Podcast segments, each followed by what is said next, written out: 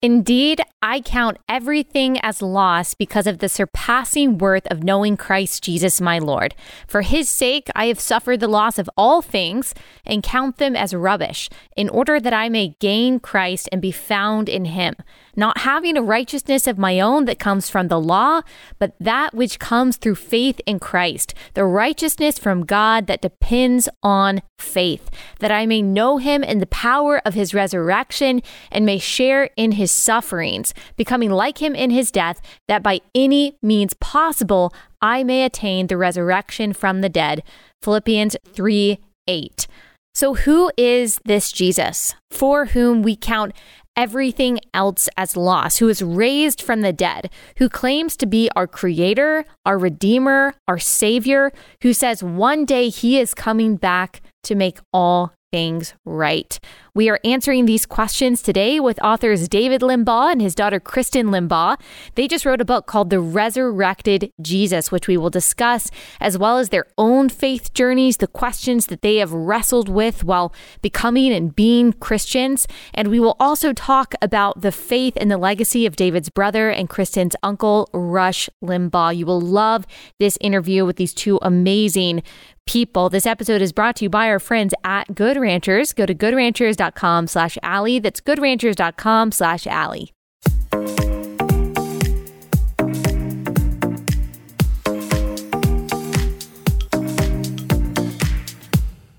David, Christen, thank y'all so much for joining us. First, although I'm sure there's a lot of people listening and watching who already know, can you tell us, David, who you are and what you do?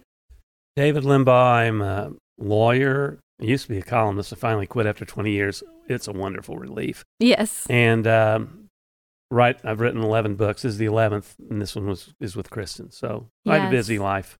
And Christen, is this your first time to contribute to a book with your dad? It is, yes. It so is. it's been such a dream come true for me. Lots yes. of fun, and um, yeah, hopefully there'll be more to come in the future. Yeah. Mm-hmm. And I want to talk more about like what that process was like as a father daughter team. But first, I just want to talk about the book itself, The Resurrected Jesus. As you said, uh, you have written several Jesus books, yeah. David. This is the next iteration. Can you tell us why you decided to write this book? Why is it called The Resurrected Jesus? Because the publisher insisted on. Okay, got it. So I'm being totally transparent. Regnery decided. Yeah, always. it, the thing is, the, the the first Jesus book, or the first Christian book, was Jesus on Trial. It was my uh, faith journey and an apologetics book. Second was the Emmaus Code, which is Jesus in the New Te- Old Testament prophesied and all that. Third was the True Jesus, which was a chronological compendium of the Gospels. Fourth was uh, Jesus is risen. They always put Jesus in the title, and that's intentional. Yes. Shameless promoters. and uh, so that was the book of Acts, history of the early church, and the first six of the Apostle Paul's uh, epistles. This one, the resurrected Jesus, is the final seven of the Apostle Paul's epistles. So there's no strategy. It's just marching through the, the New Testament books, and it's kind of like a commentary devotional combined. Okay, gotcha. Yeah. And tell me a little bit about what it was like writing this book with your dad, and why did you decide to join forces this time? Um, well, Dad asked me like a year and a half ago if I'd be interested in writing his next book with him, and I. It's was, actually not true. She came begging. I did. I was, oh yeah, please. Um, um, well, we had always kind of, you know, flirted with the idea of writing something together, but I didn't think it would be until after Dad had finished this series, since he's had so much success with it in the past.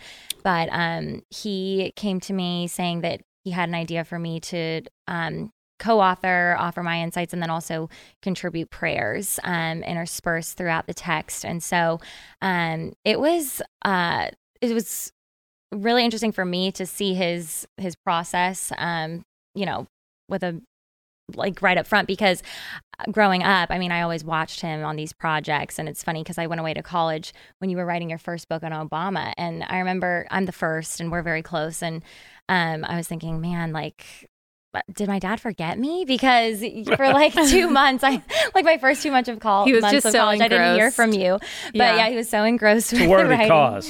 Trashing Obama. Yeah, Very worthy well. I would say so. Yeah. I would say so. So I knew, um, you know, it was like a very um, intense process for him. Um, but he was so gracious with me. I was pregnant the whole time throughout the process. So, but he set, you know, great deadlines. Um, he's a machine when he writes, you know, and he Yeah. does all the research himself, like all the editing. I mean, obviously we do have an editor as well, but he self edits multiple Yeah. times. And so it really helped me as a writer and to be able to bounce feedback off of one another.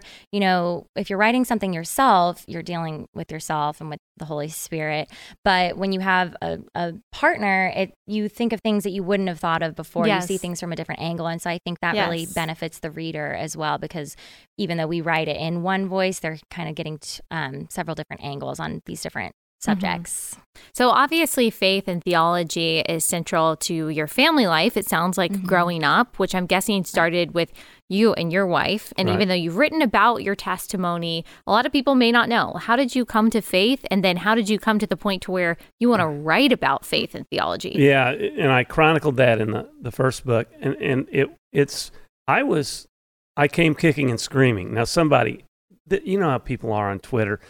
I heard David Limbaugh on a podcast say that he came kicking and screaming. That's not the normal conversion experience. I didn't say it was a conversion experience. I said I, my it was figurative to say I was a doubter. I was a skeptic. The conversion experience wasn't uh, troublesome, but I I always believed in in God to me, it's impossible not to. These new atheists who come up with these ridiculous ideas that something can come from nothing and life from non life.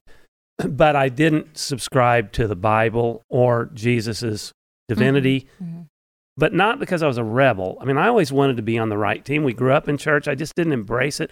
The real reason was because I didn't ever engage, didn't study it.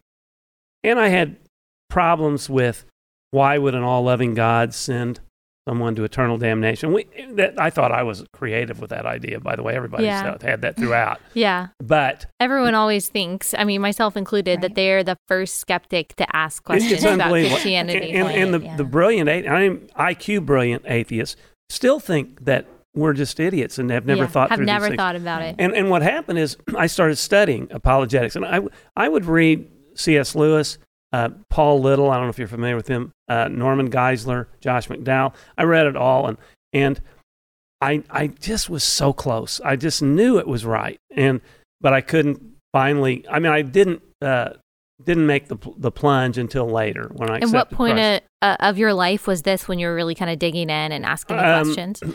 Well, I all from college on, but I didn't really.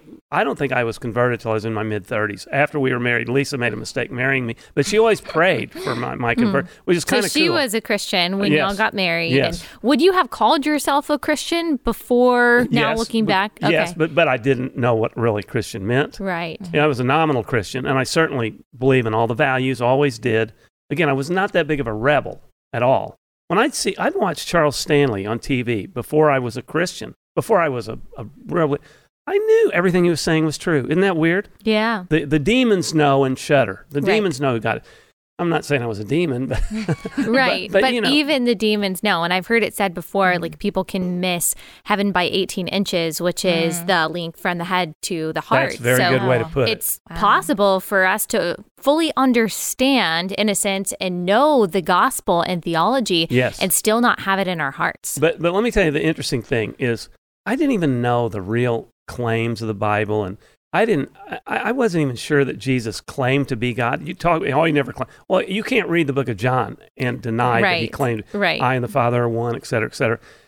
But I went to a prayer breakfast, Christian men's prayer breakfast, and like a thousand people in our hometown, Cape Girardeau, Missouri. And some celebrity was speaking. I think it was Dave Dravecky. He was a pitcher, ma- Major League Baseball pitcher, and he lost his arm to cancer. And he was very inspiring, but that had nothing to do with my conversion.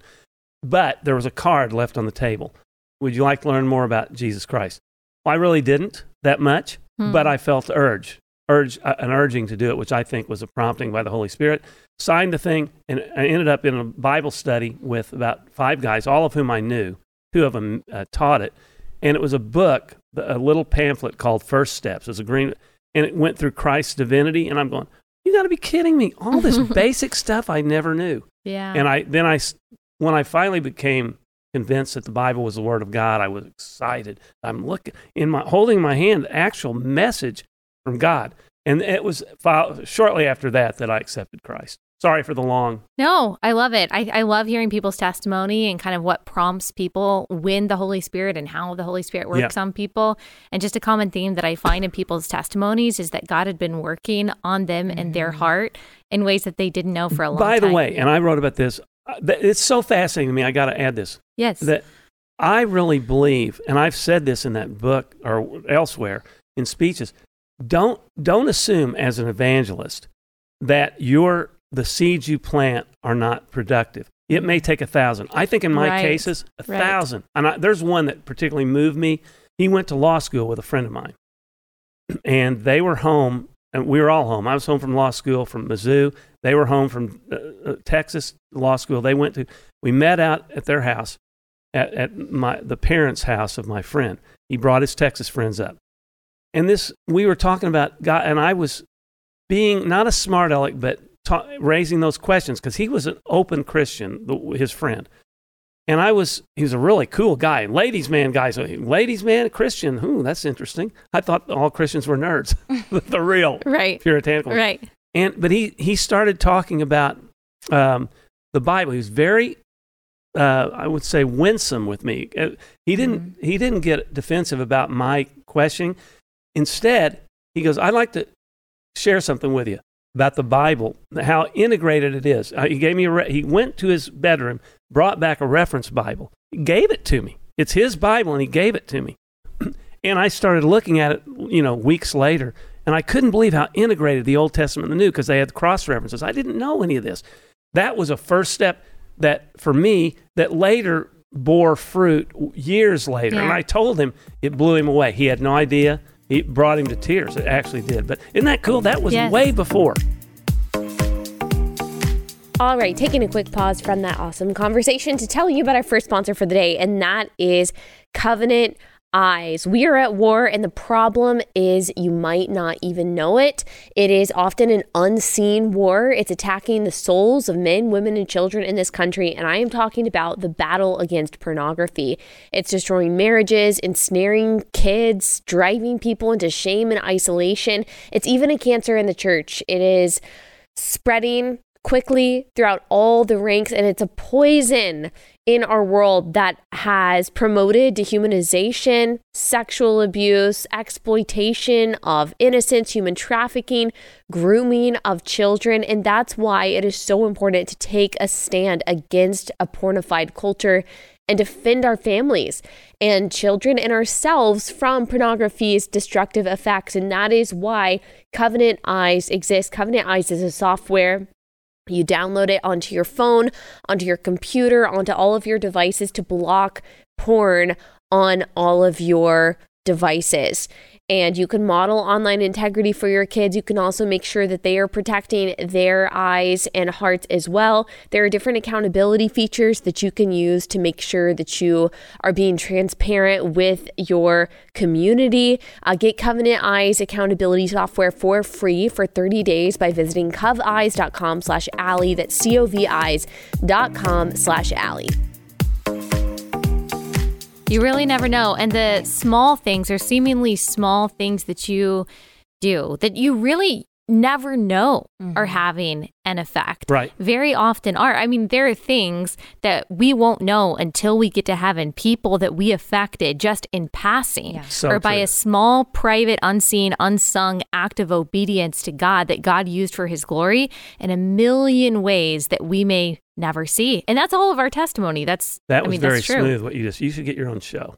Uh, oh, I'll try. I've been begging them for a long time. We'll see if it happens. So, what was it like growing up then? Obviously, it probably for as long as you can remember, it sounds like he really had the conversion experience. Um, in in his 30s. So as long as you can remember, you were raised in a Christian home with Christian parents. Yep. How did that faith kind of play into your upbringing? Um, well, so I, I've said my mom was the prayer warrior in our family, and dad was the divine truth warrior in Yes. our family. So It's important to have both. it is. Yeah. And so I, I really did have the best of both worlds. Um, mom has always been very spiritual, taught us how to pray from a young age. And then dad, actually, before I went off to college, um, took me on little dad daughter dates because he said, you know, you're going to be faced with different arguments trying to tear down your faith. And I'm, I'm going to teach you what you can know in your heart. And he said, but don't even try to get into an argument with a professor about this. He's like, just get the get the A. It's like not worth the battle for that. And it was, you know, I unknowingly signed up for a biblical course, thinking, you know, little me thinking it's like, oh, this will be great. I yeah. can actually take a Christian course at a secular college. And little did I know they were picking apart the Bible as a piece of literature Right. and trying to Right. show all the in- inerrancies and everything. So, but it was God had literally prepared me for that the summer before. So, um, but for me personally, um, college is probably where I was at my lowest point in my faith walk. I mean, I asked Jesus into my heart as a little girl, and um, but um, my friends probably, you know, we we're all Christians, quote air quotes, but um, I wasn't really in a youth group or anything like that, so I wasn't really deepening my faith. Um, as a teen, and then I got to college. I joined a sorority, and you know, your focus shifts to Yeah. parties and all the things. And I wasn't, you know, like too crazy, but I just my focus was on myself, and um, so I was just feeling so empty. As every year of college passed by, it's like, okay, I don't have a boyfriend. I I don't have, you know, really a, a vision for where my life is going, and um, I just I wasn't ever questioning is Jesus real. I always knew that, but I I didn't really know him on such an intimate level that I'm I do now. And so it was actually we've been talking about seeds, a girlfriend of mine who um again a fun friend somebody that who i wouldn't have considered like a stick in the mud at the time um, and we were interning together in new york city and so the first night of our internship we went out to get a glass of wine and we didn't look at the menu before. The glass of wine was literally $32 so we Oh were like my okay well that'll be our dinner and breakfast for Yeah. the next the next day. Um, we're like we're idiots. Um, but we were just talking and she just had such um, a glow about her like Mm. truly a zest for life. She was just emanating joy. And i was like what is with you? Like since the last time i've seen you something is different. Yeah. like do you have a new boyfriend? Like you know, of Yeah. course my mind goes there. Yeah. and she's like, okay, like this is going to sound so weird, but I I've always grown up and, you know, as a Christian, but I've I feel like Jesus has really like brought me in and has, has totally transformed my life. And Wow. she went through the devotional she had been reading, this book that was great. And I was like, I'm jealous. I want what you have. And so she gave me the devotional she was reading. And that summer is the first time where every single morning I woke up excited to hear from God. And I really felt like He was directly speaking into my life. And little by little, He started asking me to trust him, asking me to submit things to him and be obedient to him. And I realized, oh, you actually have what's best for me. You know, I always Mhm. thought that being obedient to God was you have to live like a straight lace and no fun life and not be an individual. And when I when I finally did start just giving into him, you realize he's the one, John 10 10, who gives us life and life to the fullest. So um, that's my Yeah. true conversion. So we failed as parents. It, it ultimately, it's. Everyone has to have their wayward season. No, but actually, I mean, if you're talking about planting seeds, I hear so many stories like that. Well, I was raised a Christian, but then this happened. Yeah, yeah, yeah. I mm-hmm. was I was raised in the church. I knew things about God, but it wasn't until, you know, high school, college, adult life. But that didn't happen like in a vacuum. It didn't happen all of a sudden. no. In reality, God had been working on them for years and years. You know, when I first wrote about my faith journey, some people from my local church were, I think, probably offended. Well, are you saying we weren't a Bible believing church? No, I'm saying it just didn't take with me. Right. I'm not saying anything about the church. Mhm. yeah, Yeah, it's about an individual's heart. right. Yeah. Yeah. One thing that people have a hard time wrapping their minds around when it comes to Christianity, um, when it comes to Jesus in particular, they might say that, well, he was a good teacher. He has some good kind of moral mm-hmm. instruction that we should follow. But the miracles, they just didn't happen, particularly the idea that he was raised from the dead. Is that even necessary for the Christian faith? Obviously, y'all wrote this book. You mm-hmm. think it is. So tell us a little bit more about that. What did you learn about the resurrection? How did it kind of bolster your own faith in the risen God? Well, of course, I studied this so much, and as I said, no great new revelations in this book. We're just continuing with the, the New Testament um, exploration, examination, commentary. But um, I, I do want to address that because the bodily resurrection is essential for the, in my view, for the Christian Yes. faith. Mm-hmm. If the resurrection isn't true, as the Apostle Paul said, Christians are most to be pitied. Christ, God, the triune God, created mankind knowing he would fall, we would fall, then knowing that the only way or the best way they could be redeemed is if his son, second person of the Trinity, would become human and suffer all the indignities of human existence and then ultimately be persecuted, beaten, killed, and then resurrected so that those of us who believe in him, who have faith in him, can also be resurrected and live with, with him in eternal glory. Well, you can't just write that off and say it didn't happen. The Gnostics and, and the precursors to the Gnostics, the, the false teachers that Paul was correcting Mhm. in uh, some of these letters, said that material existence was impure and evil. Therefore, Jesus couldn't have been a real human. He had to be God, and this was all an illusion. Right. So he didn't Mhm. really die on the cross. If he didn't die on the cross, if he didn't suffer, we couldn't relate to us. We couldn't live. It, it's so essential to Christianity. It blows my mind. There's so much syncretism, people combining pagan thoughts, New Age thoughts with Mhm. Christianity and thinking that'll work. No, Jesus is the way, the truth, and the life. There's no other way to the Father except through. And you can't, you cannot dilute those words without destroying the entire essence of Christianity. All right, another break to tell you about our next sponsor for the day. And it is a product that I use on a daily basis in my home. It is called Naturally It's Clean. I love this company, not just because their cleaning supplies, whether you're talking about carpet cleaner or the multi surface cleaner or their stainless steel cleaner, their laundry detergent, it is all so much safer for your family, for your pets, for your home. They use powerful enzyme cleaners that address tough outdoor stains, mold issues. I mean, anything that you can think of, their cleaner works on, and it works really well while also being less toxic for your home. Also, right now, they are giving 10% of their proceeds to Governor uh, Governor DeSantis's Florida Relief Fund through volunteerflorida.org. So they do a lot of great things. They helped with disaster relief in Kentucky recently. They just really care about helping out communities and they're they're passionate about cleaning. And so they come into these communities that are dealing with these disasters and they literally help clean up. All of their products are made in the USA. I love that about them.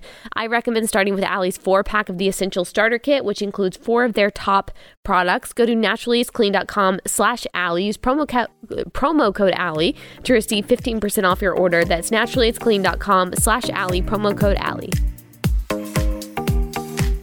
Some people think that Christianity is kind of a form of Gnosticism. It denies the importance of the material or it denies the importance of the body, that we only focus on the spiritual. But that's not true. Christianity, above any other worldview, cares deeply about the body. We're told 1 Corinthians 6.19 that the body is a dwelling place for the Holy Spirit. Mm-hmm. We're promised a resurrection of the bodies. As you said, Jesus is God made flesh, a bodily resurrection. We're told that we are made bodily in God's image. Wow, God cares so much about the body. You're exactly right. It is central to the true. Christian and that's faith. why, that's why you know the, the sex sins are so serious, and Exactly. Paul talks Yeah. about them. yes. Mm-hmm. It's a bummer, but they are. Yeah, because it's different than other sin in that you are sinning against your own body. Yes. You are Yes. sinning uh, against yourself. And you kind of alluded to this, and I'm interested to see what you think as Yeah. kind of a member of my generation. This is, I mean, maybe this is something that we've always heard, but in particular, I, I think that people our age say, um, well, it's it can't just be, and this is, I guess, has been an, uh, always a, a for a, a- a criticism, but um, it can't just be this one God. There can't just be one path. Could a good and loving, and we keep hearing this word, Right. empathetic, compassionate God, could a God who says that He is love, 1 John 4 8, uh, really send people to hell, as you said? There have to be multiple paths. God has to be inclusive. God has to be more tolerant than how the Bible describes Him. How do you deal with that kind of contention? I always think of C.S. Lewis's book, Mere Christianity, and how he explained that you cannot have true love without having the choice. And so that's actually why God even placed the the tree of life and death, or I'm sorry, the, the tree, of the knowledge of the good tree and of evil, knowledge right? good and evil. Basically, life and death. That was Right, the consequence. right. Yeah. The yeah, concept. yeah. Good point, Um, yeah. Because he, he always gave us the choice and unfortunately we made the wrong choice beginning with adam and eve. But you can't have true love if you're just a robot who's who's pre-programmed to say we love god and yes we believe. I, that is the key and sorry all i'll No, no, no, no, no. I, I, Um, but uh, but essentially, you know, I was going to say earlier to your earlier point, you know, in the book of Revelation, it's the Bible clearly says we are not to add or take away from any of these words, and I think in our culture today, we are doing that so often, and even just little ways. And you talk a lot about this on your podcast, how we coin phrases like "we're going to manifest things into Yeah. goodness," and and ideas just get so muddled in our minds. God created truth because he loves us, because we crave order. I mean, I know you have young kids, I have a baby. B- babies even crave discipline. They crave schedules. They crave, you know, Mhm. having a way, a narrow path. The the path is narrow. Jesus continually tells us that.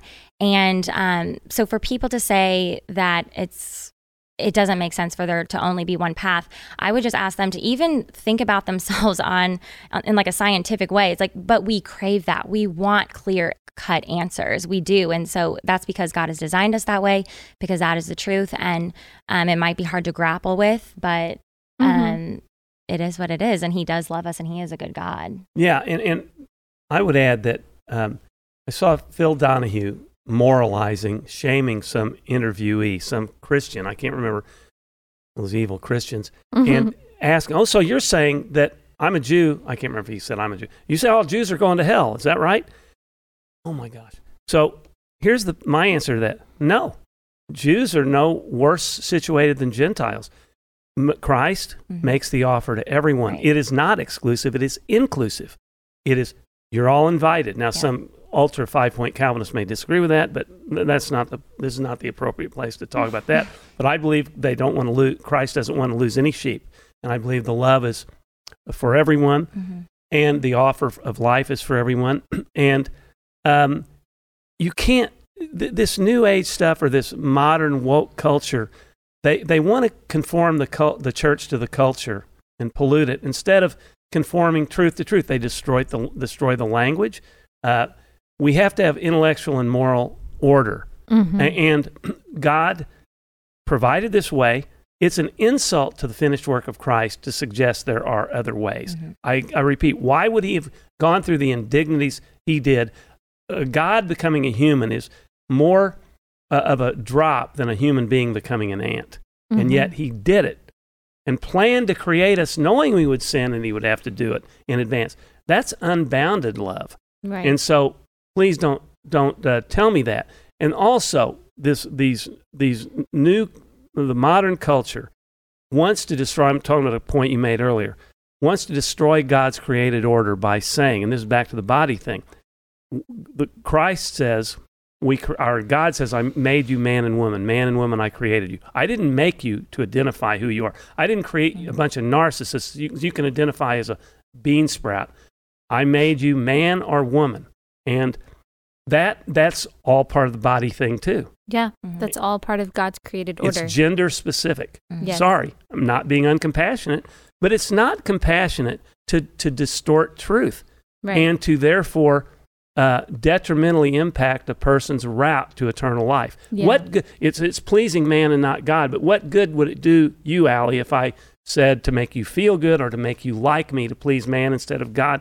Uh, you can go the transcendental meditation route. You can be a Hindu. You can be a Buddhist. Right. I'm not doing you any favors. It's the Yeah. most the height of selfishness if you truly believe Christ is the only way, as He says He is. Yes, it's it's also you mentioned C.S. Lewis, the whole Lord, liar, lunatic Yep. quandary. Well, Jesus Right. said, "I am the way, the truth, and the life." Right. And so, if you believe in Jesus, Mm-hmm. you believe that Jesus said that, and He said that He is the only way.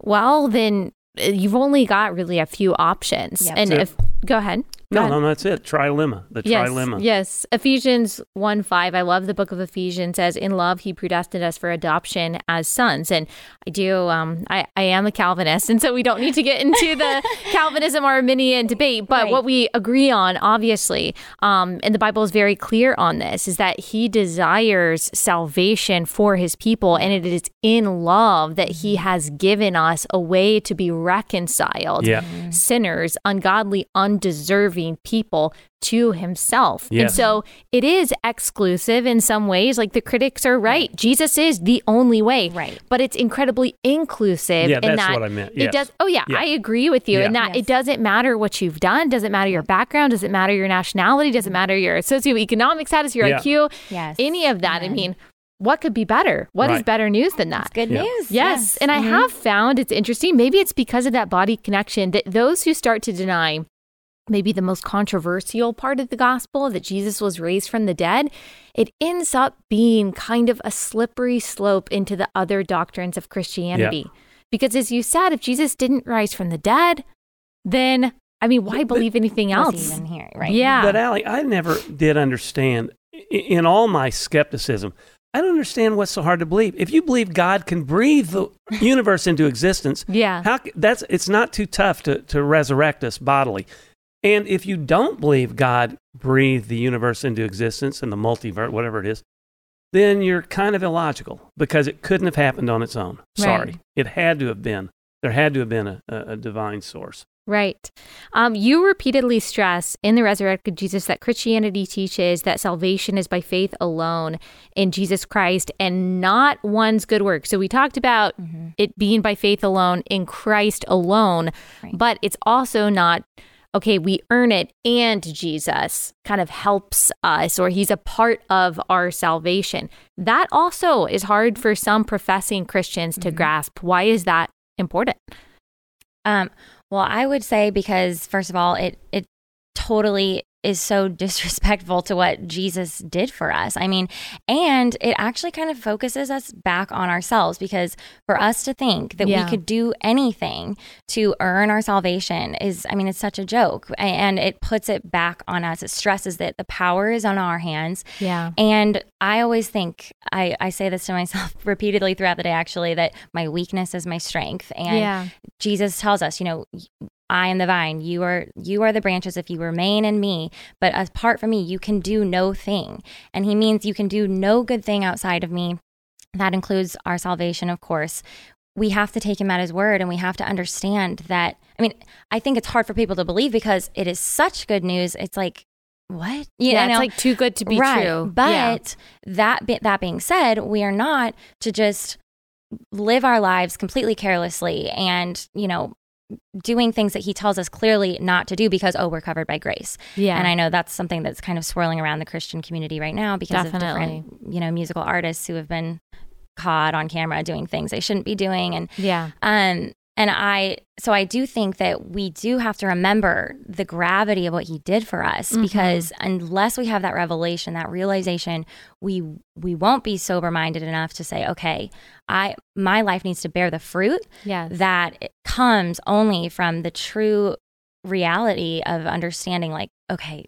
His sacrifice was so much, and I'm so undeserving, and that's what produces the good fruit. But the good fruit is not what gets us into heaven. yeah, You know, and, and Paul um, addresses this. I think it, it offends the human sensibility, the sense of justice that works don't matter. Well, we don't say works don't Mm. matter. Yeah. In fact, Right. that's why we're going. We would go to hell is because works do matter. right. Uh, Mhm. Our own works. That's a good point. Now, Yeah. but but there's also Paul addressed. So if I'm if it's all faith alone, it's all through grace. Am I free to sin? And, and he addresses that in Romans. And Yes. of course, he Yeah. emphatically says, no, of course you're not. We have a higher duty as Christians. It's not out of uh, obeying uh, some rituals or some rules or even the Ten Commandments, although they're they're valid, of course. It is a higher calling. It's an obedience and love for God, Mhm. Christ, that makes us even live to a higher standard. And, and I, was I used to read the Sermon on the Mount and go, Are you kidding me? Jesus, why would you? There's no I don't mean Jesus cussing. I mean talking to Jesus. yes. How can you expect us to live to that standard? Yeah. And then I later learned it's he he doesn't. He knows we can't. Yeah. But it's to show us that standard, to show us our very need for him, that we're incapable of living to that standard. Now the, Mhm. there's the other aspect. Salvation is by faith alone, and we are declared righteous called justification. It's a legal declaration. That doesn't mean we're sin free from the point of conversion, but there's another thing that's important.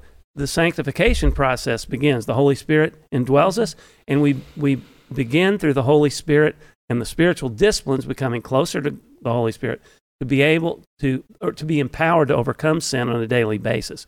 And so we do become more sanctified, more holy. I mean, not in my case, but I mean, you guys probably do.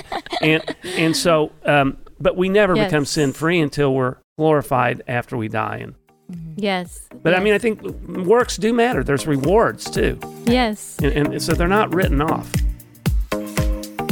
All right, let's talk about Patriot Mobile. Patriot Mobile is America's only Christian conservative mobile phone provider and a force for conservative values. This is because they take a portion of your bill and they fund conservative causes and candidates who believe in things like the sanctity of life, free speech, Second Amendment. And look, when you are paying these other mobile phone companies, they are also taking a portion of what you're paying them and giving them to candidates and causes, but not the kind that you support, the kind that are working actively against all of the things that you hold dear. You don't have to worry about that with Patriot Mobile. You can trust that your money is going to good things. They also have affordable plans for you and your family, even your business. They offer the same nationwide coverage as the major carriers because they use multiple major networks.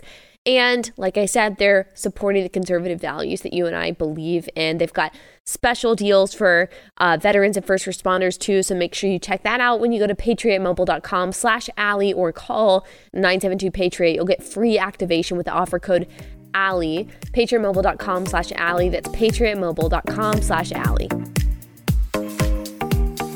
Ephesians 2 8 through 10 is so clear on this. And whenever I read this passage, I'm always amazed at how much God, through Paul, emphasizes you were saved by grace through faith, not of your own doing, mm. not a result of works. He says it over and mm. over So that again. you may not so boast. that no Yep. one may boast. Yep. But then in verse 10, he says, You were saved for good works, Yeah. which God prepared beforehand that you may walk in them. So right there, he Yep, says, there you go. You're not saved by good works, but you are saved for good mm. works. And mm-hmm. people tend to You know, confuse those Yes. things. and, and, and I, it's point. again, and that's great that you added that. Yeah. That- be- because people, again, the smart, the people that think that Christians are intellectually uh, deficient Yeah. and don't think through things, oh, they just have no idea. Yeah. We wrestle with all these things. Right. And Paul addressed them explicitly. They would have no idea. Either that or they're spiritually blind, and if they read it, Yeah. couldn't see it, couldn't comprehend it. Right. Right. Right. Is there anything in this writing process of this book that you learned for the first time about Jesus or about the Bible in general? Either of you? No, but uh, but my answer to when people have asked similar questions is, I what what I really was taken with, and you know, the, the Bible. We believers believe that the Bible is the living Word of God. It Mhm. speaks to us directly, even though the Word is unchanging. It hits you in different circumstances. It hits different people. It hits me at a different time in a different way, even though the words don't change.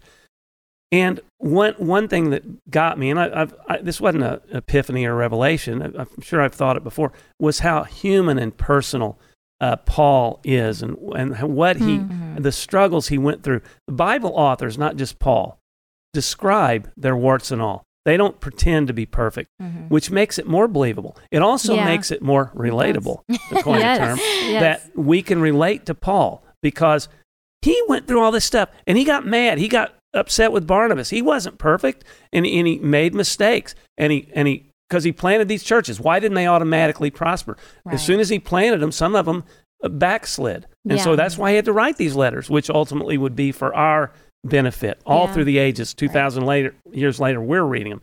So um, I, I, I don't even remember the question, but that was a pretty What good did you- answer. No, yeah, great. it was a great was- answer. Is there anything you you said? It, the question was if there's anything new that you learned, which it just seems like Oh, okay, no. you knew those things, but Yeah. they just That- kind of just hit retaught you. more. Yeah, it Yeah. emphasized it, hit home more. Yes. Yeah. What about you? Um, I, basically, essentially the same. But I really, in studying Paul's life and all these different struggles he's going through, I always saw him as, you know, such a serious, just kind of like, kind of brash almost person. It's just Yeah. like so like, okay, he's he's really um he's really trying to admonish everyone and and and you know correct them, but but it, when we studied it so closely, you see the tenderness of him, Mm. And good. and Yeah. um that is what I saw, and and I know that I I feel you know kind of in my spirit that that's essentially what Jesus also saw in Yes. him. I mean, obviously he Yeah. he loved him for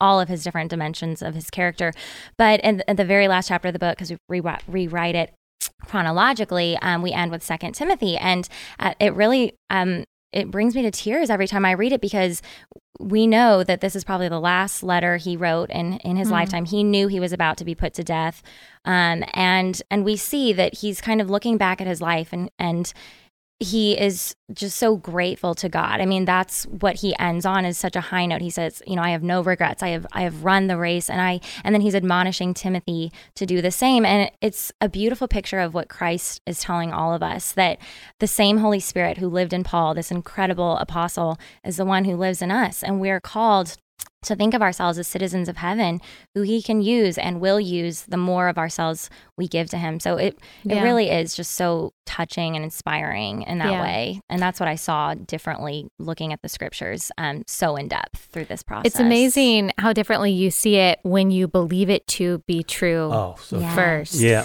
And I love what you said. You mentioned that the fact that these writers show themselves warts and all Mhm. and their sins makes it more believable. And the writers also show the difficult to comprehend things about God throughout scripture, which makes it more believable. Like if this were a book that was just supposed to be PR for Christianity, Right. no, Oh, you can right. so you only believe all this stuff because if it's true. That, Right. That's right. And, you know, who would have told anyone that Peter denied God three times, Right. Jesus three times? It's embarrassing. But Peter. Right. It's Peter- embarrassing. it's yeah. embarrassing. It's Right. shameful. But I think it's kind of funny. I, we talk about God having a sense of humor. Otherwise, we wouldn't have it. We Yeah. get it Yeah. from him. Jesus made him profess his love for him three times afterwards. I mean, I, I think that's kind of cool the, the, the way. But I also Yeah. think, in, in Mm. addition to the, the showing the humanity and the imperfections, this is what got me when I first was exposed to this stuff. The Bible, even though it was written by 40 different authors over 1,500 years in an Old Testament and a New Testament, Mhm. it is so integrated. It's one connective story about God's creation and love and redemption for Yes. mankind that could not if you read it it is so bizarre how the same the same truths are sprinkled throughout the bible in a way that could only be uh, un, it could only happen have happened through a divine conspiracy a divine author Mhm. because these guys we're talking over 1500 years they, they couldn't have gotten together unless they had a time machine Yes. Right. and and yet all these truths. Now the the smart alecks will will say, "Oh no, there's so many inconsistencies." They can all be explained, as you and I both know. Yes. Uh, those alleged inconsistencies. But look at the the thematic stuff, the the doctrine, the the the, the tenderness of God, or the the righteous anger of God. All these things are true. And by the way, one other thing I got to in, interject. People want to say that God of the Old Testament mean, Jesus wonderfully nice, never got mad. Yeah. Paul even meaner. yeah. It, it's so absurd because Christ had less tolerance for sin than anyone, including the God of the Old Testament. Yes. Yep. And he, and he, and this, what, what, he, you know, the money change doesn't just the money changers. He affirmed everything of the Old Yeah. Testament. Yeah. Right. And went even more deeply than what we understood. There are people who, especially our age, are like, Yeah. oh, well, Jesus didn't care about sin. He never talked about XYZ. Right. Like, well, Jesus actually took the previous definition of sin to another level by saying it's not enough that you don't commit adultery. If you even look at a woman lustfully, it's not enough that you don't murder. If you even hate someone, and all of us are like, okay, well, then I'm just as bad as a murderer. But, Yeah, but, right. th- th- I've thought a lot about this. I- we know in our hearts, especially if you're saved, you know you have these evil thoughts. I still have them, and I go, "I wish I didn't have that thought. I do think we get points for not acting on them. So I don't think what Christ said was, you're just as evil as the person who acts on them. But for salvation purposes, you are. In other words, you're, you're not perfect, and you can't join God in eternity without being perfect. And Yeah. the only way we can be perfect is by being declared perfect uh, judicially. But by our faith in Christ. Right. But but we're it's not he's not saying and I think that's why people get offended by this. Well, I thought about this. I had a lustful thought, but I didn't go rape somebody. Well, no, it matters. It all matters. Yes, There's grades, gradations. Of course, Hitler's worse, but it's nobody can make it Yeah. because the standard is perfection. Exactly. Yeah. Exactly. And he's saying just because you haven't acted on it doesn't mean that you don't need me. That's for right. salvation. All right, last sponsor for the day, and that is Annie's Kit Club. So, if you want to make sure that your kids are using their downtime in a way that is productive, constructive, good for their brains, helps them with critical thinking and problem solving, you need to check out Annie's Kit Clubs. It's a subscription service that sends different kinds of crafts for your kids every month right to your front door. It's really perfect for kids ages about 7 to 12. They've got STEM projects, they've got craft kits specifically for girls like jewelry making. They've also got building projects for young woodworkers, all kinds of fun stuff. Comes with all the supplies, all the tools, and the instructions that they need to independently make a hands-on project. It's really awesome. Go to annieskitclubs.com slash Allie. You'll get your first month for 75% off. And if you don't end up liking it or using it, you can cancel at any time. The subscriptions are month to month, so no long contracts or anything like that. Go to annieskitclubs.com slash Allie for 75% off your first month. That's annieskitclubs.com slash Allie. Tell me what you want. If there's one thing, and I know that it's probably, I love that picture. Me I know too, that it's yeah. probably difficult to narrow down, but if there's one thing that you want people to take away after finishing this book, what would that be? And I would love to hear from both of you on that. I don't want her to talk here. I want, Okay. I, Okay. I want to Got dominate. Um, I'll, I'll answer first. Okay, so because I'm the dad, dad's prerogative. Um, it's like all the other books. Sorry for not having a profound answer, but it is our goal is to um, bring people closer to God by making them or inspiring them to read the Bible itself. This is not the Bible. It's about the Bible. It's a book about the Bible. I love books about the Bible. They help me immeasurably. Yes. But the Bible is the Word of God. And I submit, I've always submitted since I became a fanatic believer in it, that it is the Word of God and, you, and it has the ability to convert you. It has the ability to inspire you. It is, it is directly from, from God. And so um, we want them to do that. But what we've added in this book from my other Christian books was prayer. And, and she is such a prayer warrior and so spirit filled. And she has such a facility for prayer. I had one time, uh, I got to say this, I had a person call me, you probably know him, I won't mention his name, a conservative commentator, call me, he knew as a Christian, of course, and I'd been on his podcast or whatever. And he said he's having really trouble with his child. They couldn't, couldn't heal her. And uh, not, not life threatening trouble, but would you say a prayer for her with me? And I said, You know, I have always been awkward doing public prayers, but I'll do it for you. But would you mind if I call my daughter and get her on the phone, Mhm. add her, because I'm a tech wizard and I added her on the iPhone? Wow. And he said, Yeah, yeah. And a tech wizard. And so, and so I joined her and I came, I just told her in two seconds what it was. She just comes up with Started this praying. profound prayer. It blew the guy away, I guarantee you. wow. Um, and, That's a Oh, seed. Jesus. and yeah, That's a yeah, seed and- planted. yeah, there you go. Right, I guarantee. right. And so, um, I just she did. She primarily authored these prayers throughout. I helped a little bit, not much, and she um, and and she obviously contributed to the rest of it, back and forth, back and forth.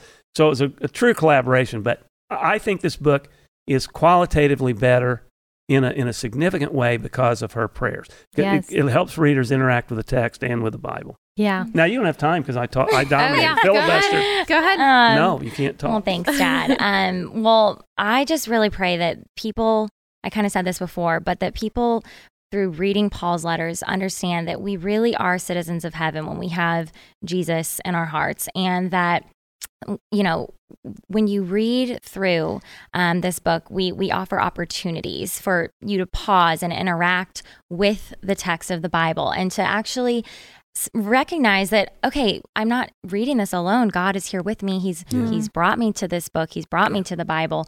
And i can actually pause and i can ask him questions if something doesn't make sense to me or i can ask him to show me where in my life this might be applying right now or where in somebody who i know's life this might be applying. So i, I really pray that people um, the flames of their faith get ignited and that they start to see themselves as as having the ability and the capability to make an impact on the world for Christ and um, not just kind of you know going through the motions of it but to to really take that on and believe in themselves because God believes in us so much more than we can imagine. But isn't it cool that my daughter has inspired me to, to more to the heart, Yes. but as you talked about earlier. Thanks, Dad. But you know, so I'm too much on the the the the study, the knowledge side. Yeah. I don't want to say the intellectual side because it looks like I'm calling my I'm not calling myself an intellect, but you know, the head knowledge thing.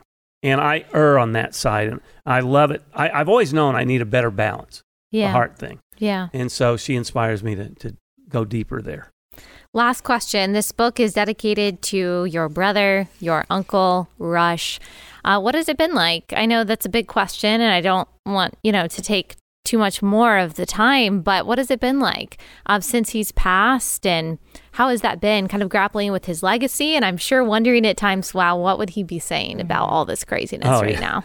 It- well, we I find myself thinking that too. Yeah. Right. about Well, him. people ask me that on Twitter all the time, and I'm blown away by the love Mhm. that persists for him. Yes. He wasn't just uh, a voice that validated what they think, which I always thought that was the extent of it, and they loved how talented he was.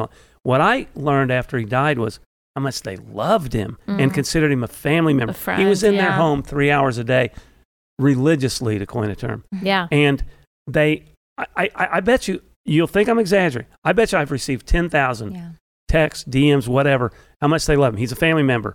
And it's kind of cool for me because I feel like I'm an extended family member of theirs. It's like, yeah. And I they probably I- feel that way too. Yeah. yeah, and, and he, he spawned so many careers. Yours, yours, for example. You, none of us would be able to do this. Yeah. You can't believe how many doors he opened for Right. me as an entertainment lawyer. I would never have had those opportunities. But yeah, yeah, after he died, big hole in my heart. And, and you know, every day we text 25 times a day, little insignificant things. I can't, every, Yeah. every day I go, I want to tell him something. Then a microsecond later, I realize, oh, You He's can't do gone. that. so it's tough. Mm. But what he would say today, and I said this at the MRC banquet in a tribute to him, was he would say, "See, I told you so." It was the title of his first book, and and he would he wouldn't be surprised by any of this. He would be making fun of the insanity, the extremism of the left, which has finally shown its true colors. I wish I had two hours to do a monologue and tell you what I think about the left right now. Yeah. But but um, he would be lampooning them, but he would also say, "It's not time to panic," even though he said, "I always warn you when it's time," because when you when you say panic, you're panicking. You've actually surrendered to the left, and we will never surrender. We will never surrender and give up on this greatest country in the history of the world. We're going to take it back. And don't believe these naysayers who say we're going to get shellacked in November. That's just more propaganda, disinformation, Orwellian.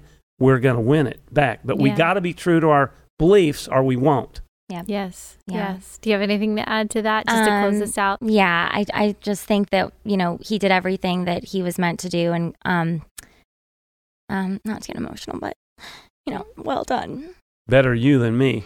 I would be embarrassed. I'm a guy. Yeah. I can't cry in public. Yeah. You know, I was just, I was uh, talking to a friend the other day, and all of us have that innate desire for affirmation and just to feel that we are seen and feel that we are appreciated. And of course, in Rush's life, he was. He, Right. did, he got a lot of affirmation and a lot of appreciation, but the only affirmation that really matters is the one that punctuates the Christian's life. And we get that fulfillment finally and eternally of what we have all been innately longing for our whole life. And that is to hear from the only one who counts, well done, good and faithful servant. You know, that's So why I said earlier you should get your own show. You're so good at this.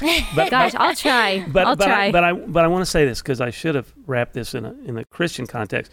I, and I've said this before, but there's so many things that he. I was so moved by how much closer he got to Christ during his final year. Hmm. You know, praise God. yeah, God uses evil for good, and righteous cancer was a bad evil, as it is for everyone, and it drew uh, Rush closer to God, and I think that inspired his audience too. They they always prayed for him, and and uh, anyway, that's a that's Yeah. a great ending. It is a great ending that God does continually use evil for good Mhm. in ways that we can see and in ways that we can't. Right. So By the way, do you have another hour we can talk about the left? I'd like to go on a rant. Sure. Come back anytime. No, I'll just let you go. I would love it. But thank y'all so much Thank for taking So the time to come on. us. Everyone, pick up The Resurrected Jesus. I'm guessing you can get it wherever books are sold. Thank you guys so much for Thanks coming so on. much I want to compliment you. We both love your podcast. Well, so thank you. You can do that in a commercial, even though we have no clout. But I just want people to know of all the Thank you podcasts, so much. were so good. Thank, Thank you. you. Thank Yeah. you. I appreciate that.